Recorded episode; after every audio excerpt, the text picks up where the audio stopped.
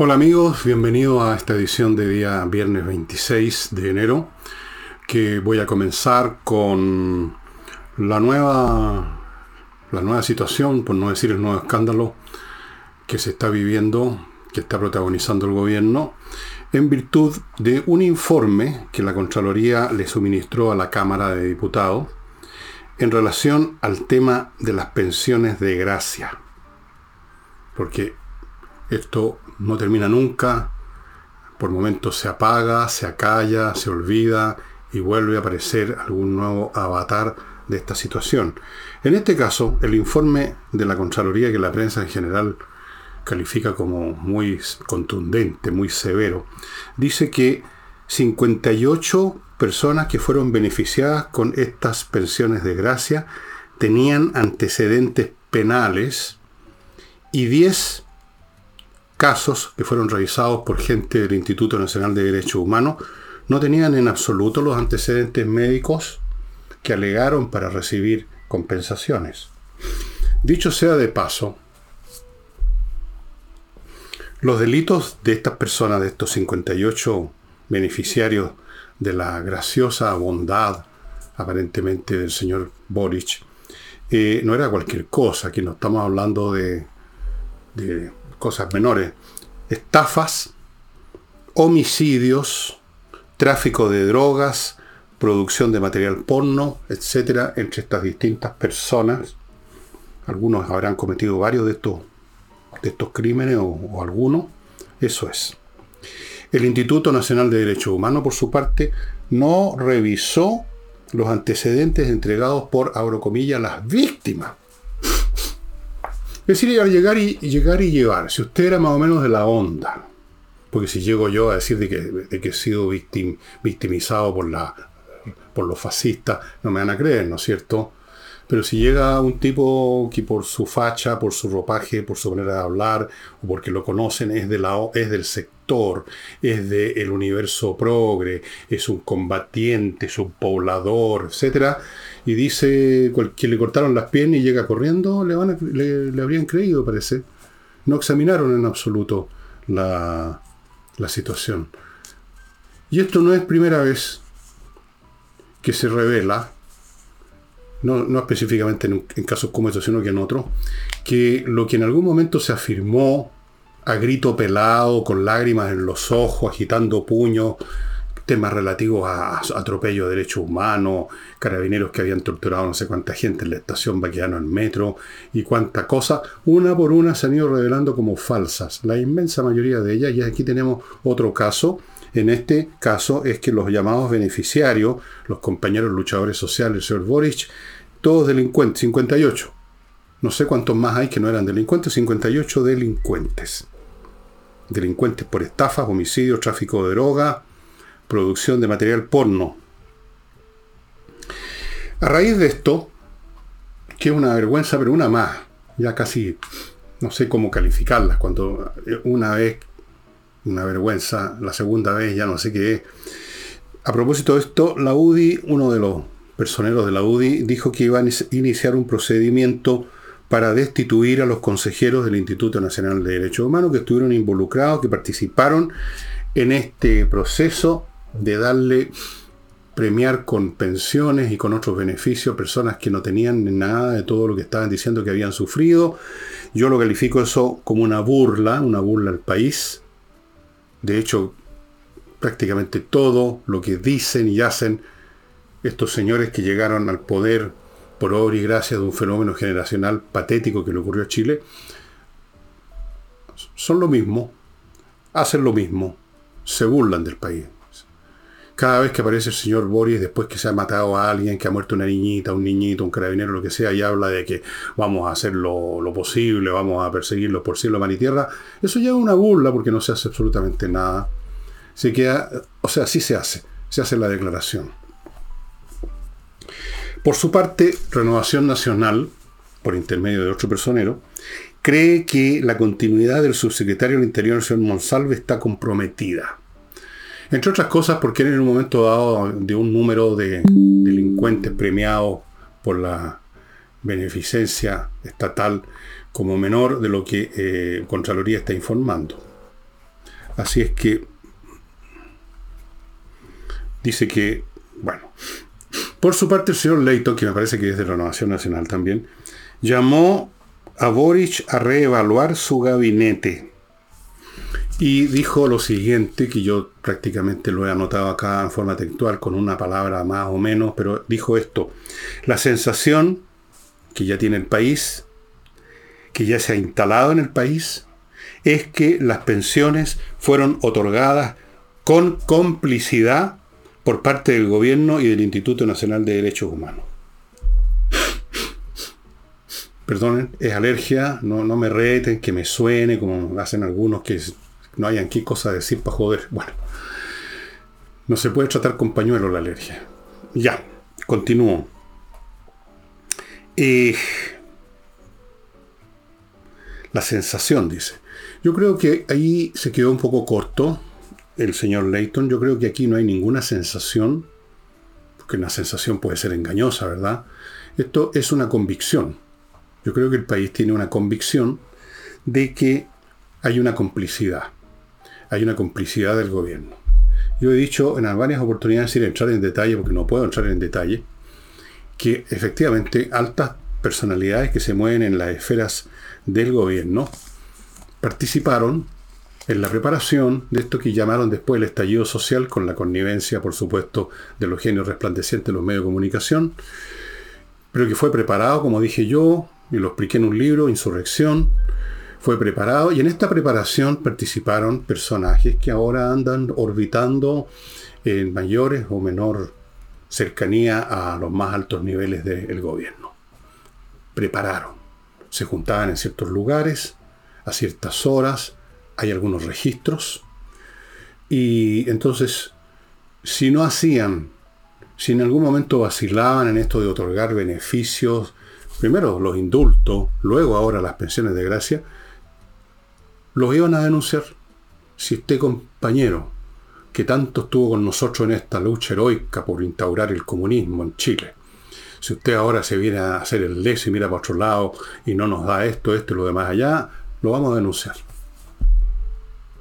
Es la información que yo tengo. En una de esas es una fake news, ¿no es cierto? Bueno, veremos. Todo se va a saber como se supo esto, como se han sabido otras cosas. Eventualmente. La única duda es cuándo cuánto, pero todo se sabe al final. Casi todo. Sobre todo cosas de este nivel, de esta gravedad. Aquí no estamos hablando de una persona que comete un delito menor o algo así. Nunca nadie lo pilló, nunca se supo y murió más o menos inquieto, pero murió sin que se supiera. Esto es un tema colectivo. Aquí tenemos un equipo de gente que ha estado metida y está metida en todas estas cuestiones. No es una persona, no es un individuo, no es un corrupto, no es un ladrón, no es un abusador, como siempre han tratado de pintar esta situación desde el gobierno para minimizar, para hacer control de daño. Esto es un trabajo de equipo. Ya voy a llegar a eso más adelante.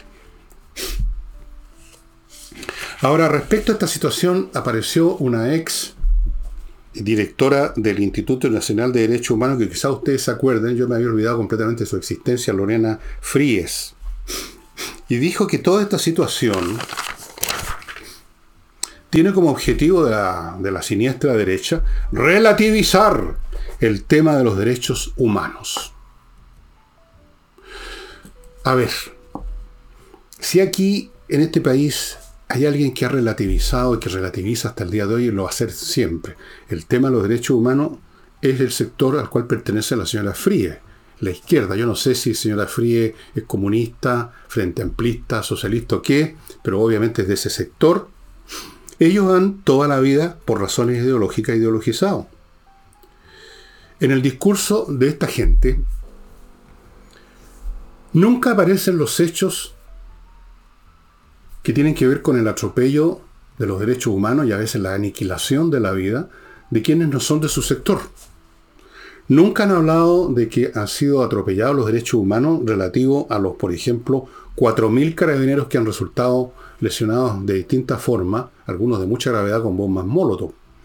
Tampoco aparece el tema de los derechos humanos cuando se trata de la gente que ha sido asesinada en la macrozona sur. No, ahí no hay eh, muchas palabras, se mira para otro lado, se dice algo vago, pero no se vocifera con el tema de los derechos humanos. No, no, no, no, no, no. Eh, los únicos que tienen derecho a los derechos humanos son los combatientes, los eh, luchadores sociales, los picantes que van a, a, destruir una ciudad aprovechándose del pánico, quemar, romper y vandalizar, y que se convierten por obra de la alquimia de la izquierda en luchadores sociales, esos tienen derecho a que si les llega un palo o les llegó una bomba lacrimógena en la cara y les reventó un ojo, eso sí, ellos sí tienen derecho humano, tienen derecho a indulto, tienen derecho a pensiones de gracia, tienen derecho a que se los glorifique, tienen derecho a que se los venere, pero si es un carabinero el que lo queman vivo, no, no se toca el tema. Si es una persona que matan en la macrozona sur, no, no se toca el tema. No, los que no somos de su sector, los que no somos del sector de la tribu, de la tribu tóxica a la que pertenece la señora Fríe, no tenemos derechos humanos. Ahora, si quiere la señora Fríe discutir este punto de los derechos humanos, porque ella dice que los derechos humanos son universales y son aplicables cualquiera que sea la condición de la persona, cualquiera que sea lo que haya hecho antes. Ese es el argumento. Entonces, Ese es un argumento absolutamente absurdo. El argumento que los derechos humanos son independientes de la conducta de una persona es la cosa más absurda que he escuchado en mi vida, o que he leído en este caso. Según ese, argumento, si aplicamos la lógica de la señora Frie, habríamos tenido que aplicar una mirada así compasiva, acogedora, con Adolfo Hitler, porque da lo mismo lo que hizo, ¿no? Tiene derecho a los derechos humanos. O a cualquiera de los demás líderes del nazismo. Son humanos. O sea, tienen piernas, brazos, respiran, ojos. Entonces son humanos. Y tienen derecho entonces a los derechos humanos. No, yo creo que eso es una estupidez, señora Frie.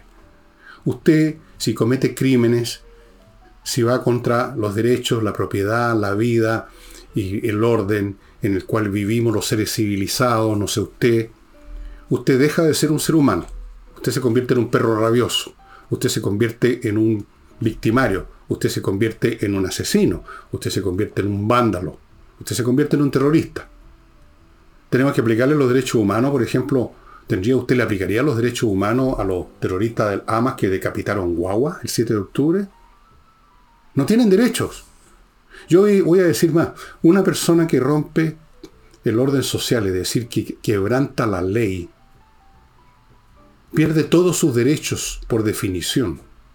No tiene derechos, porque se puso fuera del ámbito de los derechos, de las leyes que son las que regulan la vida en sociedad, la vida civilizada. Él solo por su cuenta volvió al estado de naturaleza y por lo tanto deja de ser un ente político, un, un un son político, un ciudadano, una persona que merece los derechos humanos porque él respeta los derechos de los demás también. Pero no, como son combatientes en la visión de la señora Frie, todos estos fulanos, no importa que eran ladrones, que eran homicidas, que mataron, no importa, tienen derechos humanos y esto significa que se traduce en indultos y en pensiones de gracia. A mí me parece un discurso de una... No sé cómo calificarlo. O sea, es intrínsecamente perverso un discurso así, una concepción de ese tipo, con el solo objeto de poner una cobertura de protección ante los compañeros de la señora Fríes, porque todos estos tipos son compañeros de ella, evidentemente. Ella los considera compañeros. Son compañeros luchadores sociales, son agentes de cambio, son revolucionarios. Entonces, ellos tienen derechos humanos aunque sobrepasen el nivel de lo humano o queden por debajo del, lo humano, más bien dicho, aunque sean subhumanos. Una persona que mata, una persona que le arroja una bomba molotov a alguien para quemarlo vivo, yo creo que ya no pertenece a la humanidad y por lo tanto pierde todos los derechos asociados a la, a la condición humana. Pero lo que piensa la señora Fríes lo piensa todo el resto, o prácticamente todo el resto del, universo al cual, de la tribu a la cual pertenece la señora Fríes. Ya la conocemos. Estoy empezando a recordar algunas otras frases que le he escuchado en otros momentos, hace uno, dos, tres años atrás. Estas personas no tienen remedio, son como de otro planeta. Haga cuenta usted que son alienígenas, señora, señor. Tienen otra concepción completamente distinta a la del sentido común y de la decencia mínima que han desarrollado a lo largo de toda la historia humana los seres humanos. Entonces hay que premiar a los delincuentes, a los homicidas, a los estafadores, a los que trafican con droga, envenenando a no a una persona, sino que a generaciones completas. ¿Por qué? Porque son combatientes. Y además porque son humanos y según la señora Frie eso es suficiente. Tener dos piernas, dos brazos, para ello es suficiente para definir a alguien como humano, aunque su conducta sea de una bestia feroz. Es la conducta lo que define el humano, señora Frie, no, la, no el cuerpo. No el cuerpo. Bueno. Yo no sé a qué sensibilidad partidaria específica la señora Frie, pero imagino que tiene alguna simpatía o cercanía mayor o menor con el Partido Comunista, con la historia de, la Unión Soviética, con todo ese universo que se derrumbó por su ineficacia, por sus crímenes, por, por sus horrores. Y a lo mejor algo sabe de historia rusa, cosa que dudo mucho, porque esta gente en general es bastante ignorante. Eh, ¿Qué pasaba con los derechos humanos en Rusia, señora Fríe? O sea, en un país donde funcionaban más o menos los esquemas mentales que deben ser aproximadamente los suyos. Digo aproximadamente para dar un margen de libertad aquí. ¿Qué pasaba con los derechos humanos en Rusia? ¿Qué pasa con los derechos humanos en China? Donde tienen en el norte de China, y eso ha sido registrado por, por las Naciones Unidas y otros grupos de derechos humanos a propósito, tienen ahí verdaderos campos de concentración para las minorías étnicas y adentro los tratan de adoctrinar y convertir en autómatas chinos que saben de derechos humanos los rusos ahora, que bombardean a diestro y siniestro a Ucrania, que raptaron niños por cientos para llevárselos a Rusia, que saben de derechos humanos, que sabe de derechos humanos la izquierda. Sabe usar la palabra y la frase cuando les conviene para debilitar, y lo han logrado en muchas ocasiones, por no decir siempre, a sus opositores. Es una especie de extorsión moral. Oye, usted está atropellando los derechos humanos, así que no desenfunde su pistola aunque lo estén bañando en parafina y le estén prendiendo fuego. No vaya a desenfundar su pistola porque si lo hace, usted es, una, es un fascista, es un reaccionario, es un agente represor de la burguesía. Bueno, em,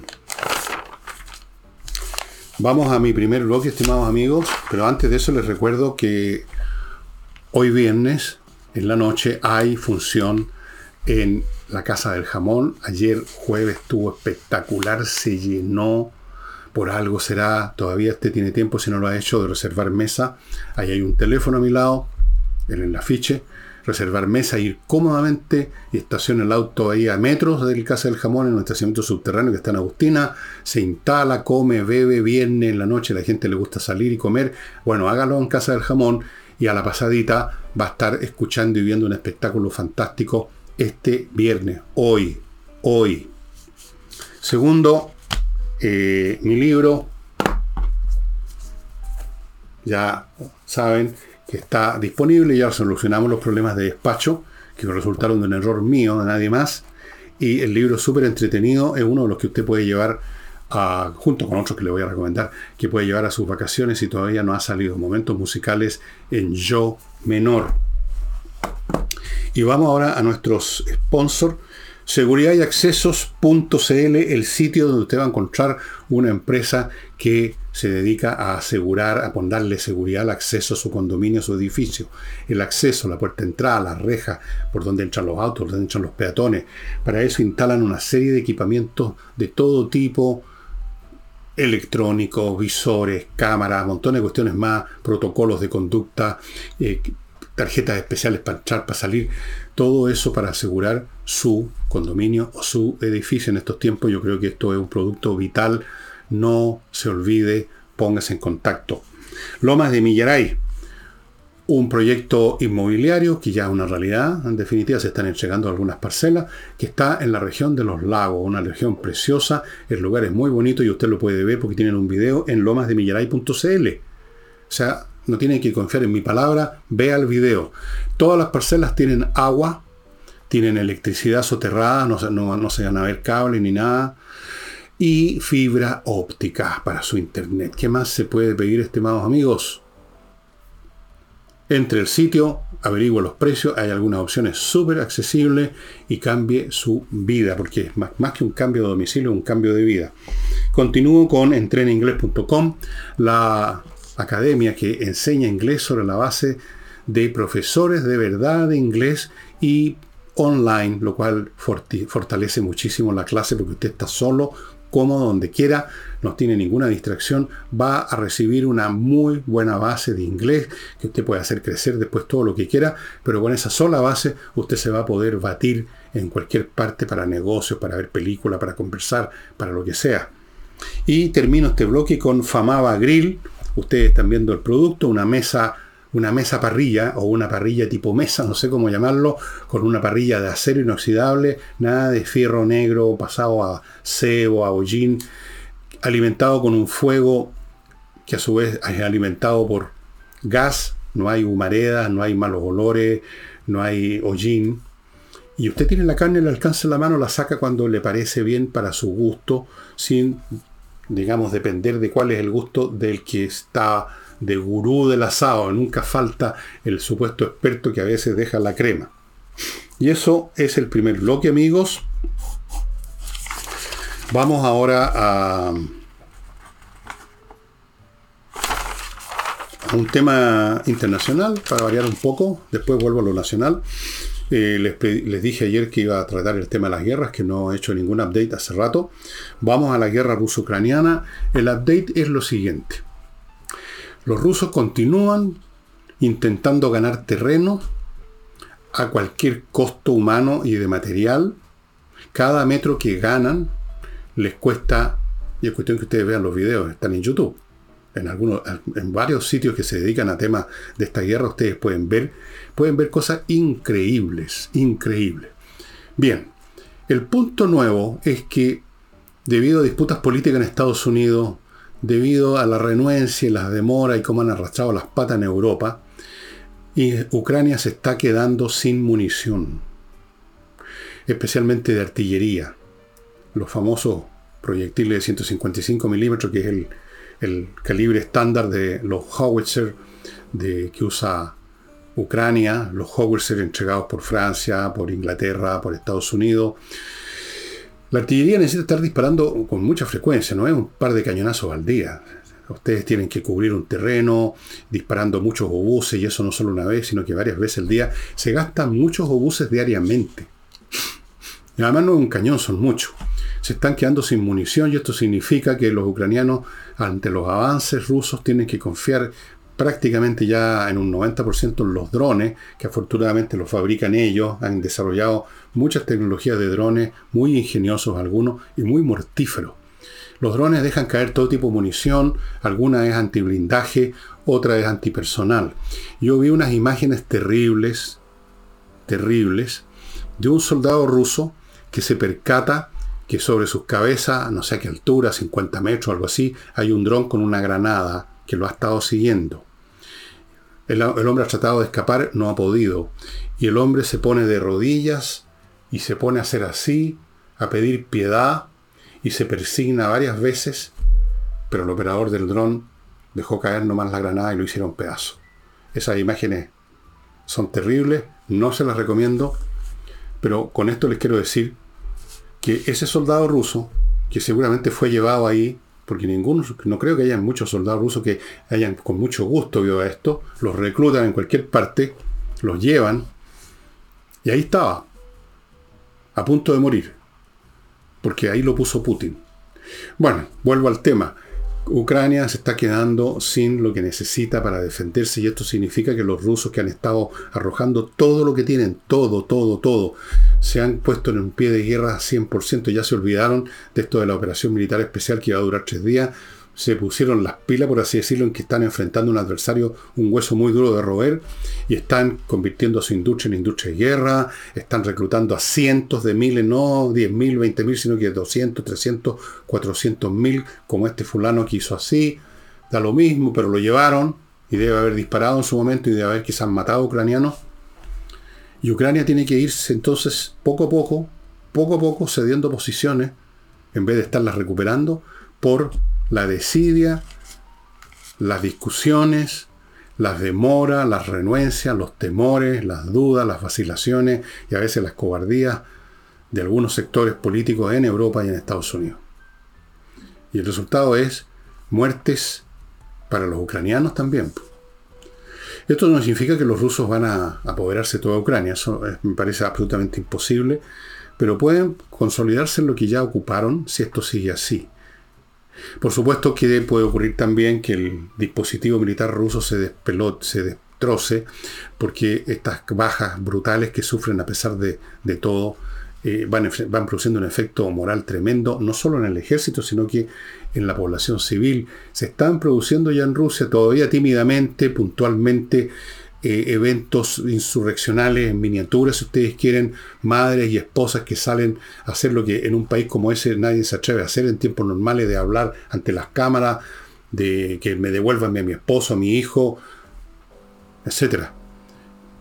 Esta es una carrera contra el tiempo y es muy difícil ahora hacer pronóstico que va a ocurrir. Las cosas han cambiado en este sentido. En cuanto a a la situación en Medio Oriente la voy a dejar para la próxima semana porque es más o menos también compleja y larga y si me meto ahora con ella no voy a tener tiempo para temas nacionales que tengo acá. Em, el señor Diego Ibáñez, presidente de ese movimiento del Frente Amplio que a su vez es la división infantil con problemas cognitivos del PC, una vez más ha abierto la sanguchera más de la cuenta y generó problemas en el momento menos indicado el oficialismo, en el momento que los demócratas, que es ese resto del naufragio de la DC, estaban votando, ya habían votado a favor de lo que quería el gobierno, de que se pudiera legislar el tema de las pensiones, eh, empezó a disparar contra la señora Jimena Rincón. Así de inteligente. De hecho, eh, el otro dirigente de demócrata, el señor, ¿cómo se llama este hombre? Walker, Matías Walker, dijo que era tonto. Hay que ser tonto, dijo, por Dios que hay que ser tonto para hacer esto ahora. Bueno, dejemos el tema de la tontera. El hecho es que este hombre ha también metido las patas en muchas más ocasiones que están detallada en la prensa, que no se las voy a repetir porque no me interesa escribir la biografía del señor Diego Ibáñez. Solamente lo menciono esto porque es simplemente otro de estos fulanitos de barbite bigote que llegó al poder a lomos de la ola generacional más estúpida que jamás ha existido en Chile. Punto. Él y todos los demás, desde el presidente para abajo. Todos iguales, porque uno, bueno, a veces yo cuando los veo en fotografía, eh, de repente no, no, no sé quién es quién, porque son todos como hechos de la máquina, son todos barba, bigote, eh, cierta contextura étnica más o menos clara, eh, son todos como hechos a máquina, y son todos iguales, son todos igualmente deficitarios intelectualmente, son todos deficitarios intelectualmente y sobreabundantes en rencor, en rabia y en pica, porque en todas las metidas de pata que ha hecho Diego Ibáñez se nota lo mismo, una, un borbotón de rabia y no se lo pudo contener. Entonces le hace reproches en el momento menos inteligente, porque el hombre no, como dijo el señor, yo no lo digo, Matías Walker es tonto. Pero tiene un mérito este Diego Ibáñez. Desnuda por completo la fisonomía, la textura mental, moral, personal, étnica, física, cultural de esta gente. Por entero. Es como es como la quintesencia del progre que llegó al poder en Chile. A lomos, especialmente de la generación joven, educada, mal educada, a lo largo de años, la gente que nació el año, no sé, por lo, a finales de los 90, a principios del 2000. Toda esa generación, la generación Z, la generación X, Y, da lo mismo. Son todos por el estilo, uno conoce a uno y es como conocerlo a todos escuchan la misma, el mismo tun tun tun, les gustan los mismos artistas popu, les, gusta, les gustan los mismos ropajes, la misma Barbie bigote los caballeros, la misma ropa artesa las damas, las mismas posturas políticas, las mismas posturas ambientales, cero visión general de nada, porque lo de ellos, el pensamiento de ellos es un catálogo de temas aislados unos de otros, puestos así arrojados más bien es como un cajón desastre que se llama. Un montón de cosas tiradas ahí. Si usted le pregunta a Diego Baña, bueno, ¿cuál es su concepción filosófica sobre la naturaleza, la sociedad, la dinámica social? Eh, ¿Cuáles son los, últimos valores? Sea, un poco lo que hizo Carlos Marx en su, en su trabajo. No le va a poder contestar jamás. Tal vez ha leído la solapa de algún libro de estos neomarxistas, de algunos de estos panfleteros que abundan hoy en día, el primer capítulo de algún libro, pero eso es todo. Así que yo creo que Diego Ibaña, dentro de todo con estas intervenciones que tiene, que son dañinas para su propio sector, hace un favor. Nos muestra claramente, para los que se les olvidó, la textura mental de esta gente. Y política. Porque no voy a entrar en detalle a las tonterías que dice porque no vale la pena. O sea, sería. O sea, ponerse a examinar lo que dice una persona así no, no, no importa. Y amigos, vamos a otro bloque esta vez les quiero recordar algo, y se los quiero recordar porque hoy día volví y me llamaron por teléfono para decirme qué está pasando con el stock que tenían.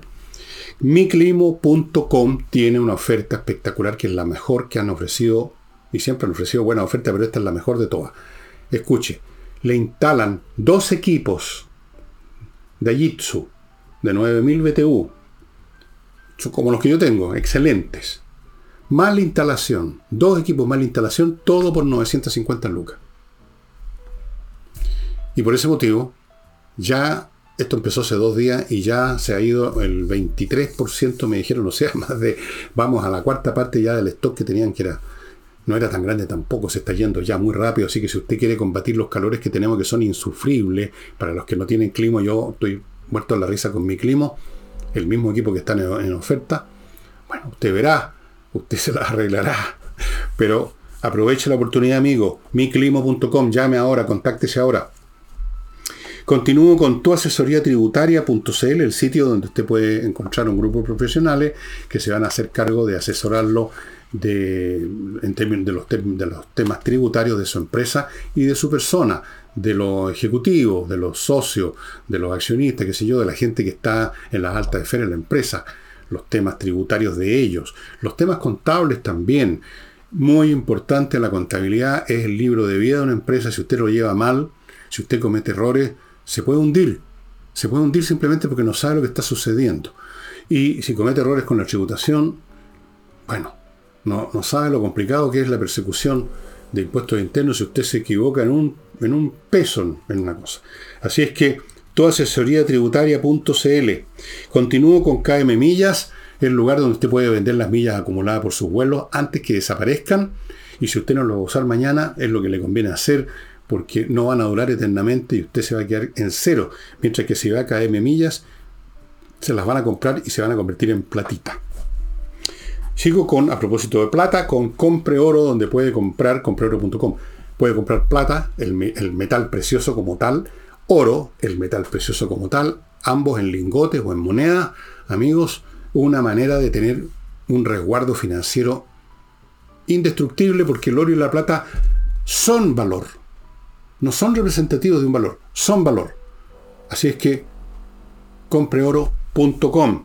Y termino este bloque con el ajedrez. Espacio Ajedrez está ofreciendo una multitud de cursos para toda clase de personas, niños, viejos, gente que sabe ajedrez ya un poco o que sabe más o menos, o gente que no sabe absolutamente nada, cursos, eh, inscripción a un club y todo por unos precios ridículos. Cursos de eh, en directo vía Zoom, 20 lucas mensuales, eh, a un club, menos 11 lucas. Amigos, entren en espacioajedrez.com y vayan consultando y vayan eh, anotándose en los cursos. Acuérdense que los cursos no son infinitos, llega un momento en que se llenan, se cierran. Y eso. Continúo ahora con el señor Monsalves, que se refirió al tema de, estos, de estas pensiones vitalicias para gente que, estuvo, que tenían una, un prontuario, literalmente. ¿Y qué dijo Monsalves? Dijo, nunca debió haber ocurrido. Esto nunca debió haber ocurrido. Reconoce que hubo un error grave. Ok, yo no sé qué suerte va a correr el Monsalve, probablemente no va a pasar nada. La, oposición no tiene fuerza para echar a, ningún ministro. Y, pero sí quiero comentar lo que dice Monsalve de que esto nunca debiera ocurrir. Yo creo que al revés era necesario que ocurriera. Tenía que ocurrir si consideramos la naturaleza del gobierno al cual pertenece usted, pues señor Monsalve. Tenía que ocurrir por dos cosas. Una que ya le he mencionado en varias oportunidades, por complicidad. Por complicidad y eso amarra mucho. Si usted es cómplice de algo, usted tiene que defender, apoyar a ese cómplice o, si no lo van a denunciar que usted formó parte del negocio también. Eso. Ya he conversado sobre esto en este programa y en otro. Y la segunda razón por ideología. Vuelvo a repetir, esta gente que llegó al poder, esta generación que llegó al poder, toda ella, los de barbita y bigote y las señoras con traje alternativo, todos pertenecen al mismo universo mental en el cual las concepciones acerca de lo bueno y lo malo, lo correcto y lo incorrecto, son completamente distintas a los ciudadanos comunes y corrientes, pues. Entonces, para ellos, lo que usted considera simplemente un delincuente, para ellos es alguien que se redimió porque salió a la calle en un día de protesta y en uno de sus actos más heroicos le arrojó una molotov a un carabinero y lo quemó vivo. Se convirtió en un combatiente, se redimió. Sus culpas fueron borradas o nunca existieron porque incluso los crímenes mismos, desde la visión de la izquierda, son más bien son una forma de lucha contra el sistema. El delincuente es, una, por así decirlo, un luchador social un poco distorsionado, pero luchador social. O como más, o como más eh, reconocen que sí hubo un delito, pero hay una justificación, el sistema, el sistema lo obligó, su situación económica, su pobreza, su ignorancia, el sistema lo empujó a la criminalidad. Eso en el mejor de los casos. Pero muchas veces no los ven como delincuentes. ¿Usted cree que ven como delincuentes a los de la CAM? ¿Usted cree que ven como delincuentes a los indultados? ¿A los que salieron a dejar la crema en esos días en que quemaron el país? No, no son delincuentes, son luchadores sociales heroico. Algunos sufrieron atropellos sus derechos humanos. Pues. Entonces no, tenía que ocurrir, pues. Tenía que ocurrir. Que le dieran pensiones de gracia hasta los criminales, pues hasta un asesino, un homicida. Tenía que ocurrir, está en el ADN de su formación política, mental, cultural, etcétera, señor Monsalve, de su sector. Está ahí. No hay que seguir viendo esto. Yo no sé si el señor Monsalve lo ve realmente así o simplemente sigue leyendo el libreto de su sector. No hay que seguir viendo esto como lamentablemente lo ven mucha gente de la oposición, pero ya sabemos cómo es la oposición en Chile. No hay que seguir viendo ni este fenómeno ni ninguno de los otros que hemos visto en los últimos tiempos como eventos particulares centrados en la responsabilidad de individuos. Y por lo tanto, calificando las acciones de tal o cual individuo como una alto corrupción uno o el otro un error. No, no son errores. Para ellos no son errores y no los cometieron porque, porque se equivocaron, queriendo hacer una cosa distinta, queriendo hacer el tipo de cosas que nosotros, usted y yo pensamos que tienen que hacerse. Cuando uno tiene una idea de lo que tiene que hacerse, pero la hace mal, uno dice cometió un error. Pero para ellos no se cometió un error, no fue una equivocación, entiéndase. Para ellos es correcto, es adecuado la pensión vitalicia para un tipo, independientemente si realmente sufrió un daño o no, ya vimos lo que pasó con el Instituto Nacional de Derechos Humanos, independientemente si sufrió o no una lesión, y qué cosas espera usted que ocurra en medio de una refriega física en que ellos mismos estaban disparando ondas eh, balines de acero con onda que pueden perforar un cráneo, bombas molotov y toda clase de formas de ataque agresivo y con capacidad de ejercer violencia letal. Bueno, en medio de una refriega así que se espera usted que le ocurra.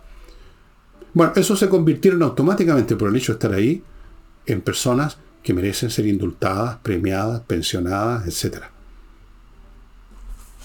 Y si usted insiste en que son delincuentes, entonces usted está contra los derechos humanos, usted está relativizando los derechos humanos. Y a que vean ustedes esto, que es así. La Cámara aprobó un informe en el sentido que hubo irregularidades en, esto, en este asunto de las pensiones. Naturalmente el Partido Comunista y el Frente Amplio, que es la división infantil, senescente y mentalmente más deficitaria que lo común del Partido Comunista, el Frente Amplio, lo rechazaron, porque el PC y el Frente Amplio, que algunos tontones creyeron que era algo nuevo, que venía a Chile, el Frente Amplio, estos niños idealistas con estos ojos, con esta mirada hacia el cielo que vienen a curar a Chile. Y a ustedes ven que votan simplemente siempre con el Partido Comunista. Son comunistas más rascas nomás. No son comunistas, yo no sé cómo serán los comunistas comunistas, yo conocí a los comunistas comunistas de los años 60, 70 que habían leído por lo menos el primer capítulo del Capital. Estos de ahora lo, dudo muchísimo, pero del Frente Amplio son aún más brutos. Entonces, votan siempre igual. PC el Frente Amplio votan como un solo cuerpo político. En cuanto al socialismo democrático, se abstuvo. O sea, los socialistas, el PPD, etc.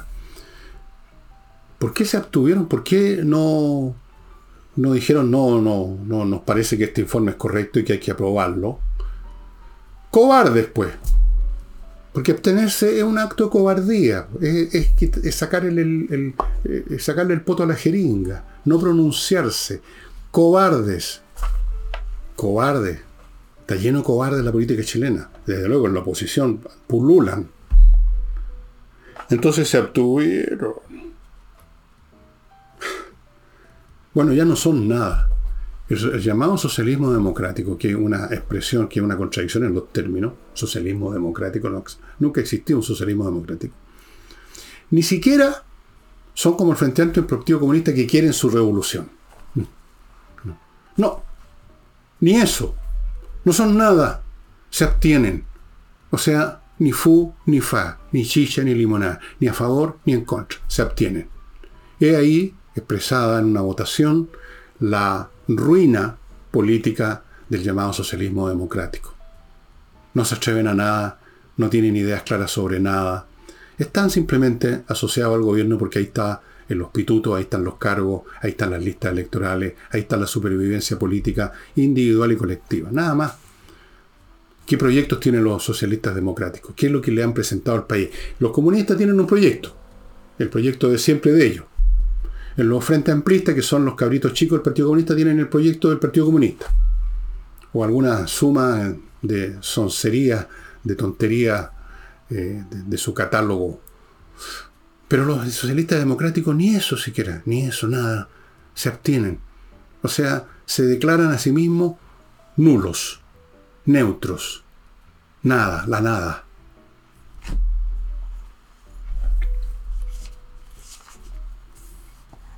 En cuanto al señor Carmona, a propósito de los comunistas, el presidente o el director o el jefe supremo, el secretario general, no sé cómo, creo que ahora lo, ya no llaman secretario general, creo que ahora lo llaman presidente. Del partido del señor Carmona dijo que esto de intentarles, de intentar quitarles las pensiones vitalicias a estos fulanos, es una falta de respeto. Una falta de respeto. ¿Una falta de respeto a quién? ¿A los derechos humanos? Es una falta de respeto el solo hecho que se haya indultado a delincuentes con prontuarios. Si esto no es una imputación mía porque yo los quiero calificar de delincuentes, tienen un prontuario, habían cometido crímenes, habían sido condenados, habían estado algunos en la cárcel. Algunos han seguido cometiéndolos después.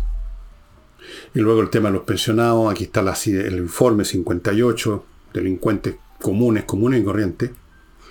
Entonces, la falta de respeto es haberles dado eso a delincuentes y la falta de respeto es con el país, pues. Es una falta de respeto gastar dinero. Los mismos, el mismo gobierno que lloriquea por los viejitos que no reciben una pensión digna, palabra que les encanta, digna, pero no tienen problema en darles plata, y no es poca plata, ¿eh? no tienen problema en darles plata a delincuentes. Eso es una falta de respeto, señor Carmona.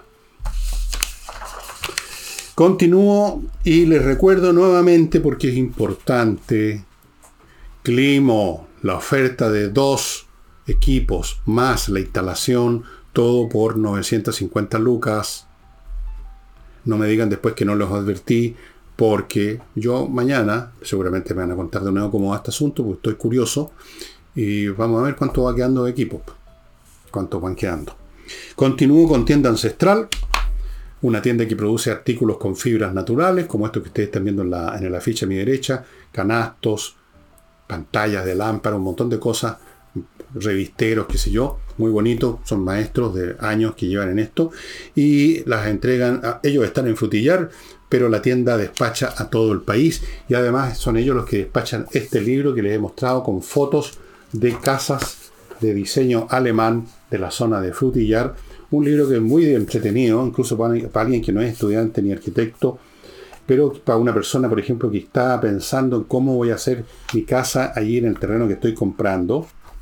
Esto es, le da una muy buena idea, un libro muy bonito y lo tienen en tienda ancestral también. Ellos lo distribuyen.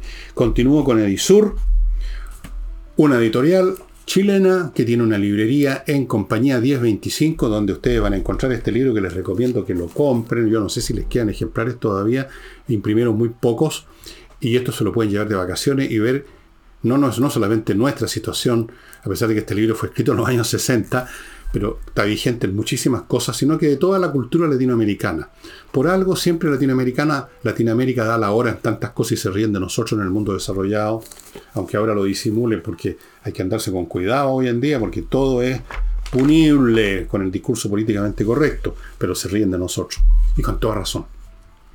González y compañía, un buffet de abogados penalistas dedicado única y exclusivamente a temas penales que son los más serios, los más graves, los más jodidos para quien pierde un caso en un tribunal.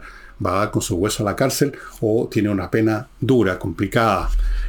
González y compañía es un buffet de penalistas expertos, los mejores de Chile, han ganado casos espectaculares. Sigo con Hey, un corredor, amigos, de propiedades que vende propiedades, cosa que ahora es un milagro en Chile por los métodos que tiene. Entre otras cosas, uno de sus métodos es que ellos no reciben una infinidad de encargos de ventas, sino que unos pocos y se dedican de cabeza a esos pocos toda la semana, todo el día y por eso que tienen resultados. Y Remodeling, la empresa de puros profesionales para remodelar su casa o departamento en temas de pisos, murallas, muebles de cocina y estructuras internas a cargo de arquitectos. Todos son profesionales.